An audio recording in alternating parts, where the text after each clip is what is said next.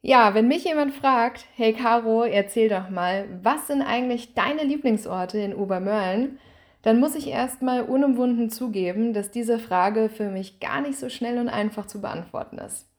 Das liegt vor allem daran, dass ich als passionierte Wanderin und Fotografin so gut wie jedes Wochenende für ausgedehnte Streifzüge durch unsere Gemarkung nutze und dabei quasi naturgemäß an natürlich mehr als nur einer Handvoll schöner und empfehlenswerter Orte vorbeikommen.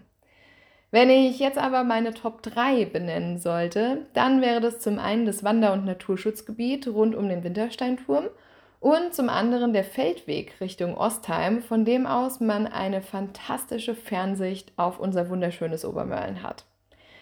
Zu guter Letzt, gerade auch wenn man den roten Faden des Wanderns weiterspinnen möchte, am Ende einer langen Etappe der Schlosshof, der dank des Schlossgeistes zu einer Tasse Kaffee und einem Stück Kuchen einlädt, sodass sich hier das Wochenende ganz gemütlich beschließen lässt.